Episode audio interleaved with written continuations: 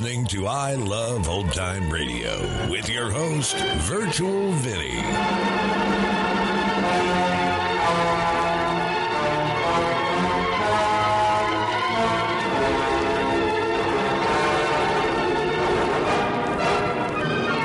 It's a new episode here on I Love Old Time Radio. Welcome, old time radio fans. I'm your host, Virtual Vinny. You can interact with us via social media on Facebook at I Love Old Time Radio and on Twitter at I Love OT Radio. You can send feedback to us via the contact form on our website at iloveoldtimeradio.com. You can also anonymously tell us what you think of the show by filling out our survey at survey.iloveoldtimeradio.com. Today's episode is brought to you by our Vintage Radio Club. Members of the Vintage Radio Club help support the I Love Old Time Radio podcast. As members, you'll get ad free web experience on our website, be able to search shows by genre and actors. And for you Silver and Golden Age members, you get an extra show a week on the website from big theater groups like Lux and Mercury Theater. This past Saturday, we posted a comedy called Dulcy, written by George S. Kaufman and Marc Connelly, featuring ZaSu Pitts. This coming Saturday, we'll be airing Mercury Theater on the air's adaptation of Count Dracula starring Orson Welles. So join us at vintage.iloveoldtimeradio.com.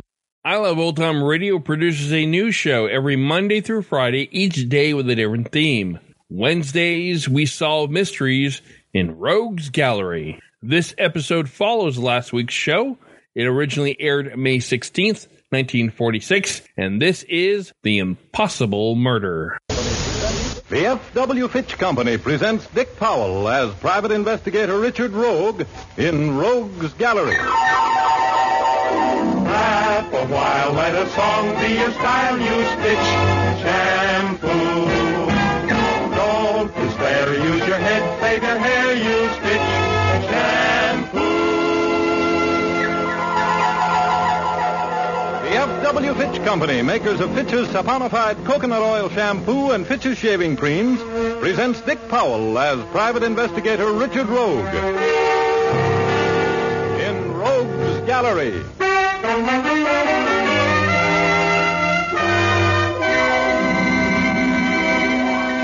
Rogue speaking.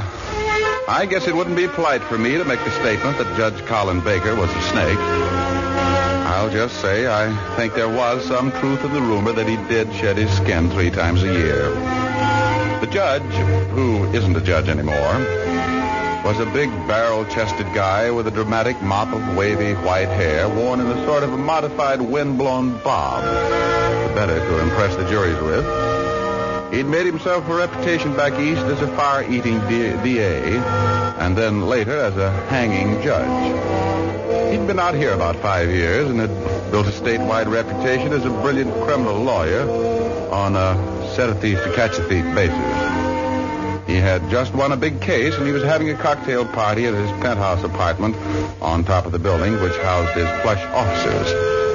Betty, uh, Betty Callahan had covered the trial, and now she and a photographer from her paper were covering the party. I tagged along.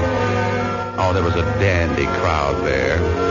Pasty-faced politicians, tired-faced women, and the old two-faced judge in all of his glory. I think it's a lovely party. Oh, Richard, isn't this a lovely place? Clear up here on top of this building. Just like living on a mountain. Yeah, only you can't lock the bottom entrance of a mountain. you see anybody here you would really like to know? Now, don't be bitter.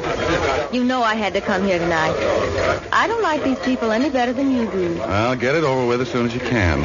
Let's go someplace where I can take my hand off my pocketbook. Well, well, my dear Miss Callahan, I'm Oh. sorry I couldn't get over to you before. Indeed I am. I saw you come in, but Richard Rogue, I'm so glad you could come, sir. Thanks. And now, my dear, I suppose you like some pictures. I see you have a photographer with you. How thoughtful of you. Yes. Uh, could I get a group around the fireplace? Just you and the people connected with the trial, the uh, the defendant and the witnesses. Of and, uh, course, I'll round them up for you immediately. Oh, thank you, Judge. Yes. Mike. Yeah? You ready to go? Hey, they're sure serving good liquor here. Real scotch. None of that near scotch I get at the bar. Good. Now, here's what I want, Mike. Get me some shots of the group that's forming over by the fireplace. Right. We'll put the judge in the middle. Mm-hmm. And um, have everybody congratulating him and the man he saved from the gas chamber. I can think of a few captions for that picture. Richard. Yeah, we couldn't print them. Hmm. you can't call a prominent guy like the judge a crook, and you can't call a murderer a murderer after a bought jury says he's not. You get the idea, Mike. Come on, Mike. You stay right here, Richard. I'll be back as soon as we've covered the art angle on the story. And then we leave, right? Yeah, just as soon as I can, dear.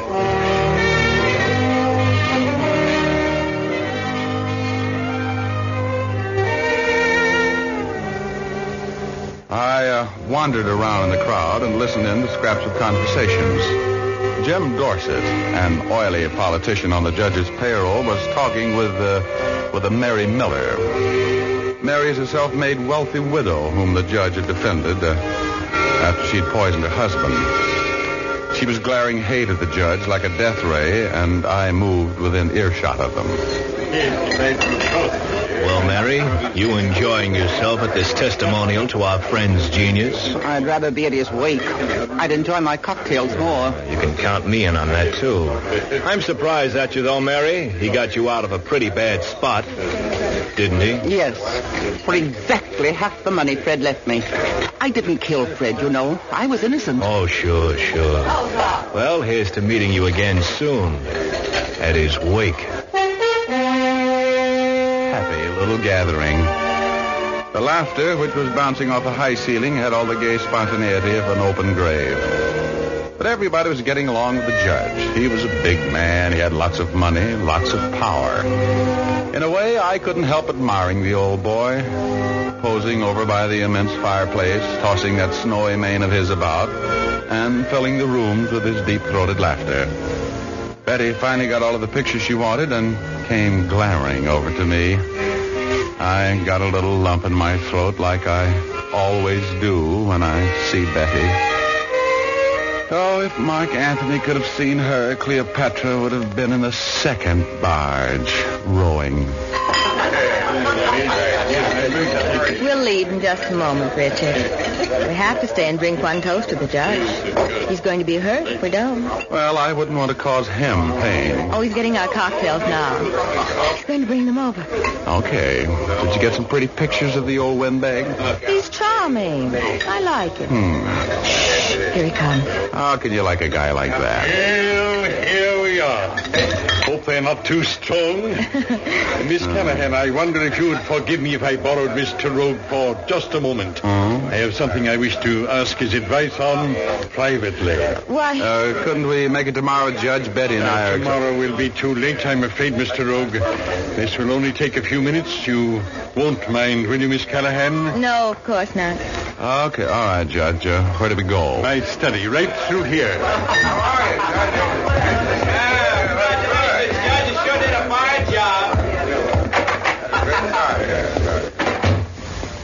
Now, I received a rather alarming note tonight, Mr. Rogue.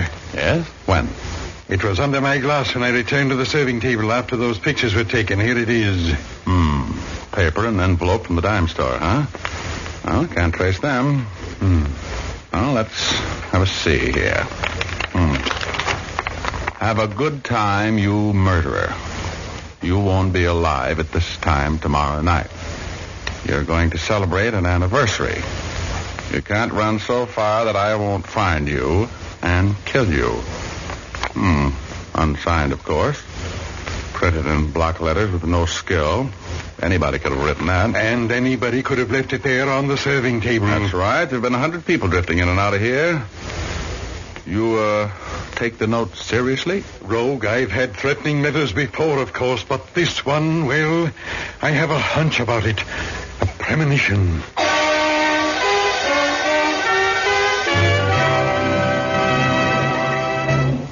We'll return to our story in just a moment.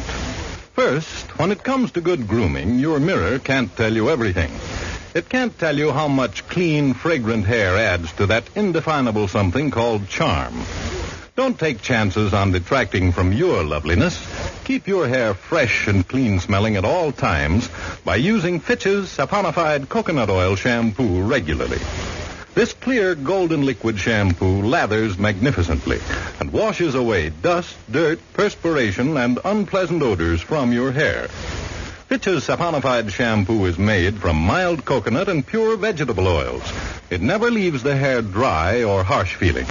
Thus, you can use it as often as you like and be sure that your hair is shining clean and free from offending odors. Have a professional application of Fitch's saponified coconut oil shampoo the next time you're at your barber or beauty shop. Or buy a bottle at your drug or toilet goods counter. Ask for the economical large size, 16 ounces for $1. Now back to Dick Powell as private investigator Richard Rogue in Rogue's Gallery.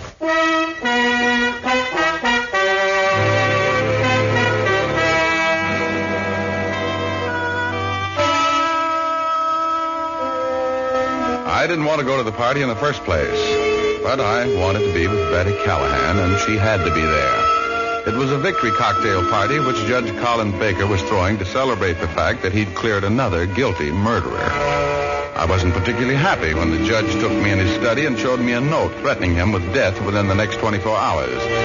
In fact, I didn't pay much attention until I looked at the judge's face. He was scared. Rogue, I've had threatening letters before, but this one, well, I have a hunch about it, a premonition. Well, what are you going to do about it? The safest place in the world for me to stay is right here in this penthouse, and I want you to stay with me, Rogue. Me? I'll pay you well for your time, and... Uh, What's well? I'll give you $500 if you'll stay with me for the next 24 hours, Mr. Rogue. Ah, ah, oh, oh 500 clams, huh? Well, Judge, that uh, that makes it very interesting. You'll accept the assignment then? Like a flash. Just let me explain it to Betty Callahan. I, I was supposed to take her out tonight. Very well. I'm sure Miss Callahan will understand when you tell her about the fee. I need you, Mr. Rogue.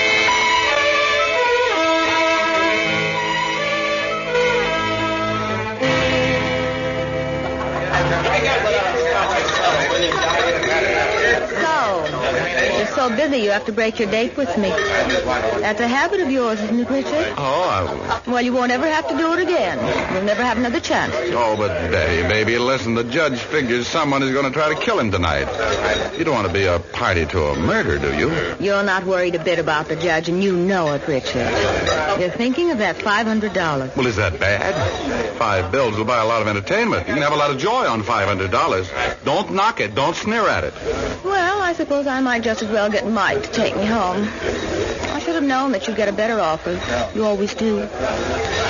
Mike. Yes, Miss Callahan? Uh, well, Miss Callahan, I, I'm afraid I owe you an apology. Oh, no, Judge. I can't very well blame you. If my friend Richard is so crazy about that money. Judge, I, uh, I got word for you. I can't take the assignment. But I have your word, Mr. Rogue. Well, I wouldn't want you to break your word with anybody else, Richard. Oh, no. Are you ready, Mike? You can shove off, Mike. I'm taking Miss Callahan home. Okay by me. I'm uh, I'm really sorry, Judge, but Now, look, you two youngsters, there's no point in having a disagreement over this. Why don't you just stay here until the rest of the guests leave? They're beginning to leave now. Then, Mr. Rogue, you can take Miss Callahan home and come back. Ah, that would leave you alone for about an hour. There's only one entrance to this place. That's my private elevator. I'll give you the key. You can lock it as you leave. No one can possibly get up here. Oh, I don't want to cause all that trouble. Oh, it'll only be a little while, baby. I hope you'll do this favor for me, Miss Callahan. I need Mr. Rogue's moral support tonight. Even at my age, I feel that I'm too young to die.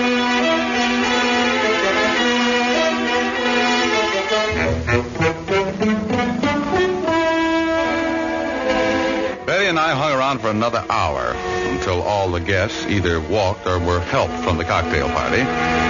Then the judge and I went through the penthouse like acid goes through cotton. We looked under everything that was raised from the floor and behind everything that stood a foot high. Then we turned on the floodlights and searched the area surrounding the penthouse. Then the roof. There was nobody there. The judge was alone when Betty and I rode his private elevator and locked it with a foolproof lock before we got into my car and headed for her place. Betty was annoyed, and uh, that ride home was as romantic as a tub full of wet wash. But uh, she'd been annoyed before, and I wasn't worried. I left her at her apartment and fiddle-footed out to my car. I opened the car door, bent to get in. Oh! Lightning struck behind my ear. I heard the thunderbolts rocketing past and latched onto one. For a wild ride through the firmament. Stars kept exploding in my face, but I, I hung on until I saw my home away from home. Oh, good old Cloud 8. I let go, dropped an eon or two, and landed as softly as a smoke ring. I didn't open my eyes for a moment.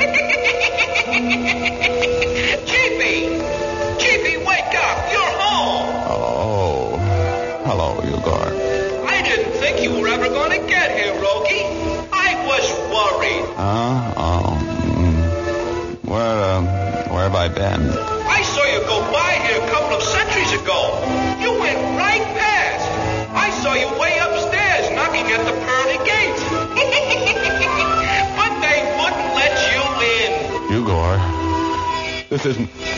Oh, tell me that this isn't. Oh, no, Chiefy. You're way north of there, oh. and you're alive. Oh, I'm glad to know that. What happened?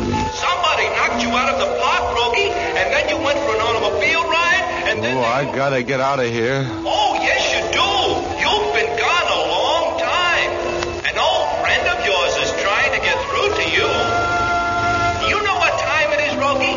No. It's 9.30 at Emmett. Over you go, Chiefy. All right, Eugor. Give me a shove. So long, Chiefy. See you next week.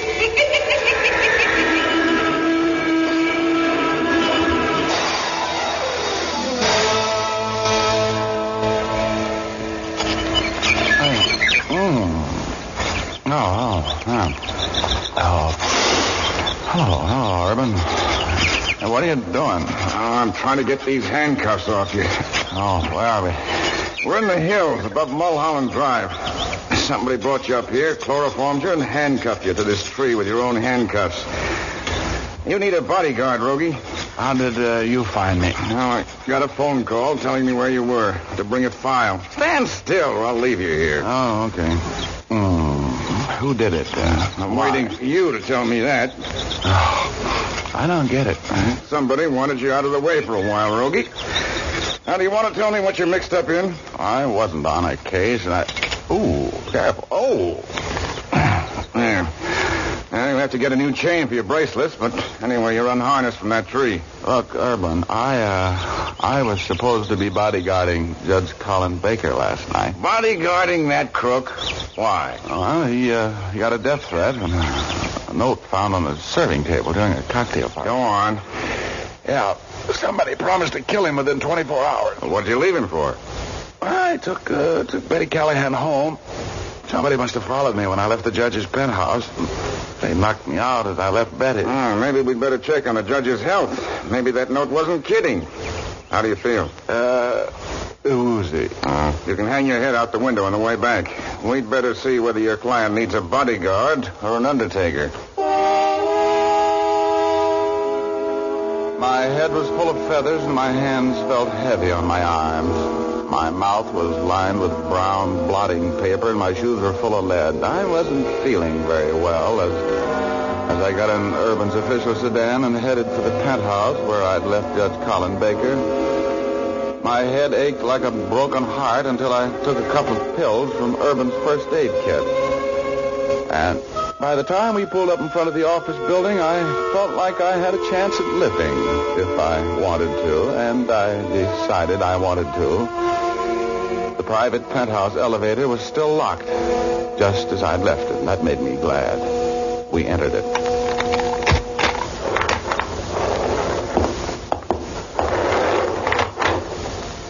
maybe we should have called before we took this trip. No, I, I want to see the old boy. I owe him an apology. If he's still alive. How could he be dead unless somebody else had a key to this elevator? Well, they didn't. The only other key is on the judge's key ring. He told me that. Then what are you worried about? I'm not worried. I, uh, well, I just hate to give him back those nice, crisp C notes. That's all. I hope he's up. Well, this is it. Oh, good Lord. Hmm. Well, the judge will never be any deader. Blue in the face. He's been strangled, Rogie.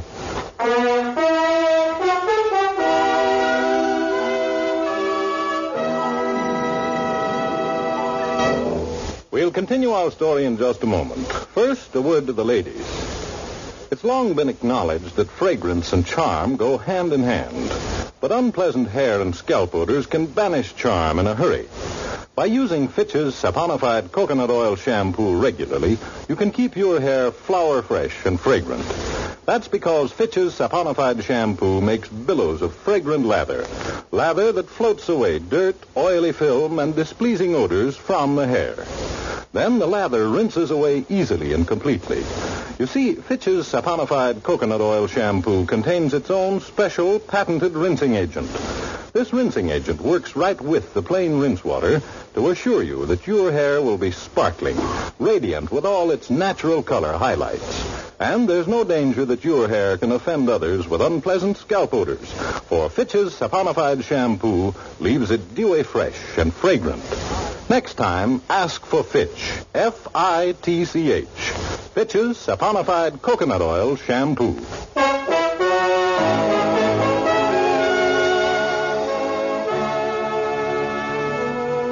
Back to Dick Powell as Private Investigator Richard Rogue in Rogue's Gallery.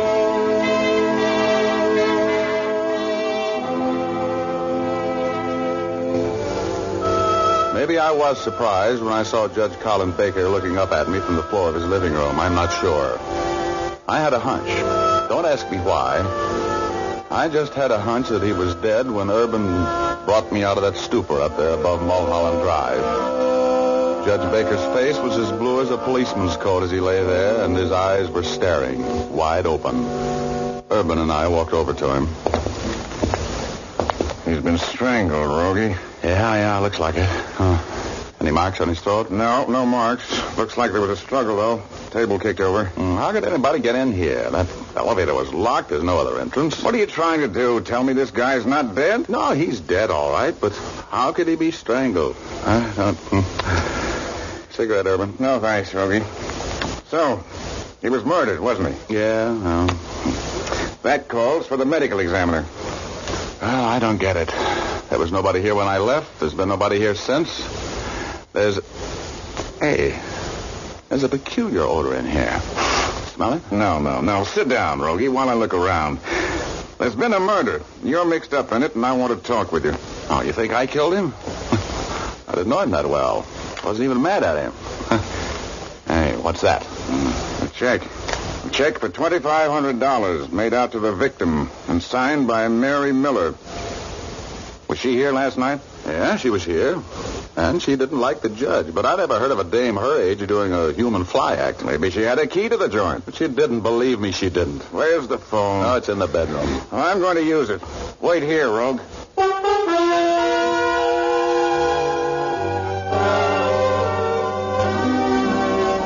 There was a peculiar odor in that room, a faintly familiar odor, but I couldn't place it.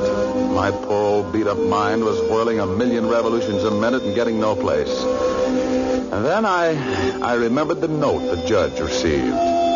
It had uh, mentioned an anniversary. So I decided not to wait. Instead, I took that long elevator ride and grabbed a cab for the library. May I help you? Oh, yes, I, uh, I want to see the files on the Gotham City newspapers for the last ten years. All right, sir. It's going to take me some time to get them out of the storeroom. Any specific dates? Yes, I, uh, I would like to see copies of the editions 5, 6, 7, 8, 9, and 10 years ago today. All right, sir. If you'll just have a chair. You sure you feel all right? You look ill. Oh, I, uh, I always look like this, thank you. Just get me the papers, please. They're mighty important. Confidentially, I think they're going to solve a murder.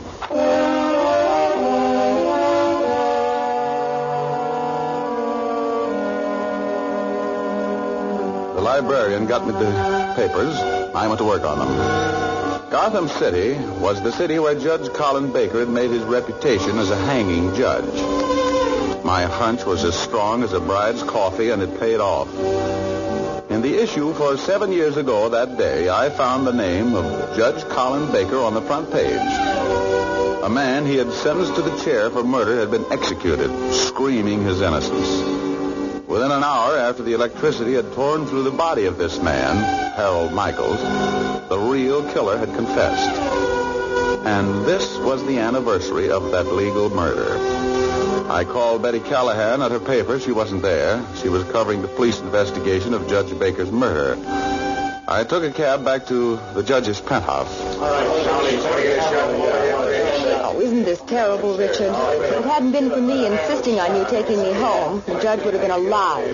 Or I would have been dead. Where have you been, Rogie? I told you to stay here. I've been out doing your work for you, Urban. I got the motive for this murder. You have, Richard? Now, what did the medical examiner have to say, Urban? Oh, you know the doc. He just did a little muttering about cyanide. Won't give any official opinion until he's had a chance to analyze the contents of the body. What's your theory on the motive? Well, I... Hey, Betty, where are you going? I'm with the working press. Mike and I are going to get some pictures. All right. I can hear that massive intellect of yours ticking, Rogie. And I recognize that far away look in your eyes. Now, what goes? Don't stand there like a dummy. If you've got any theories, let me in on them. Uh, cyanide, huh? Look, Urban, uh, this place is air conditioned, isn't it? The penthouse is, the building isn't. Yeah? I'll be back in a minute. Hey, where are you going? I'll be back in a minute. I want to check that theory of mine.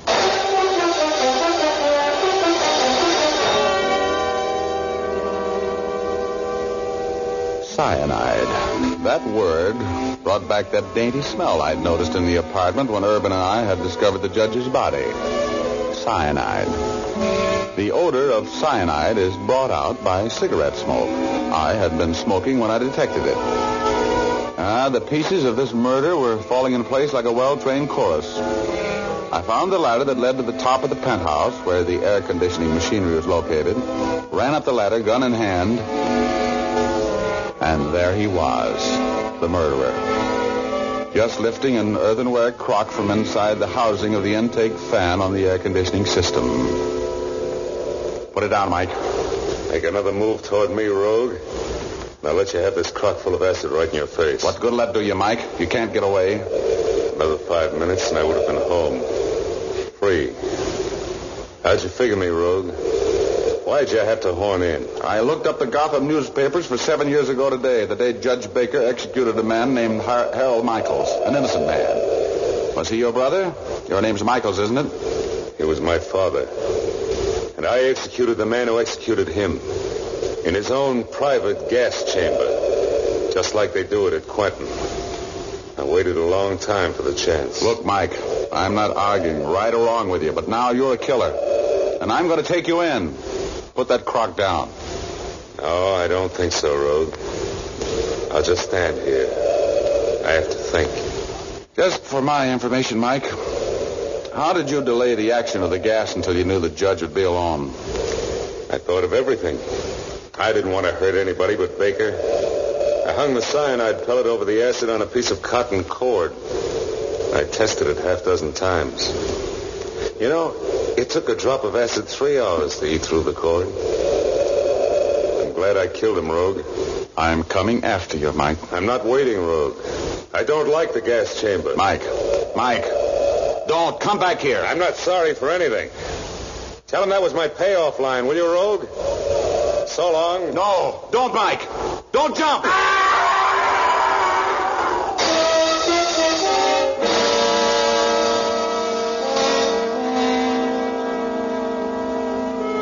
Mike's plan for murdering the man who'd caused his father's execution was as near perfect as any murder will ever be.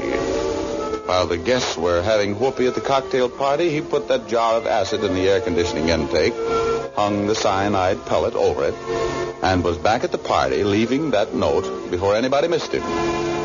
When he found that I was going to return to spend the night with the judge, he uh, had to knock me out, get me out of the way for at least five hours. Three hours before the cyanide fell into its acid bath, and two more hours which it took for the air conditioning system to completely change the air in the penthouse. oh, it's clever, I thought. It, uh, yes, it uh, looks like I did it again. Had a narrow escape, though, but uh, that didn't bother me. I drive every day in the Los Angeles traffic. You know what I mean?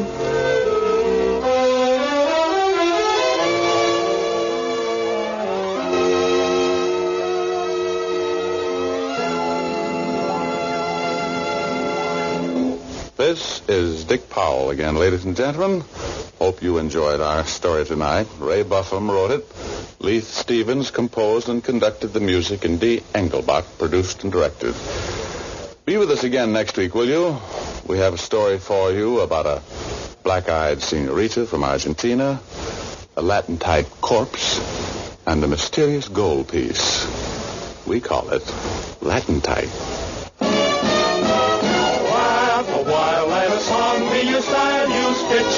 shampoo.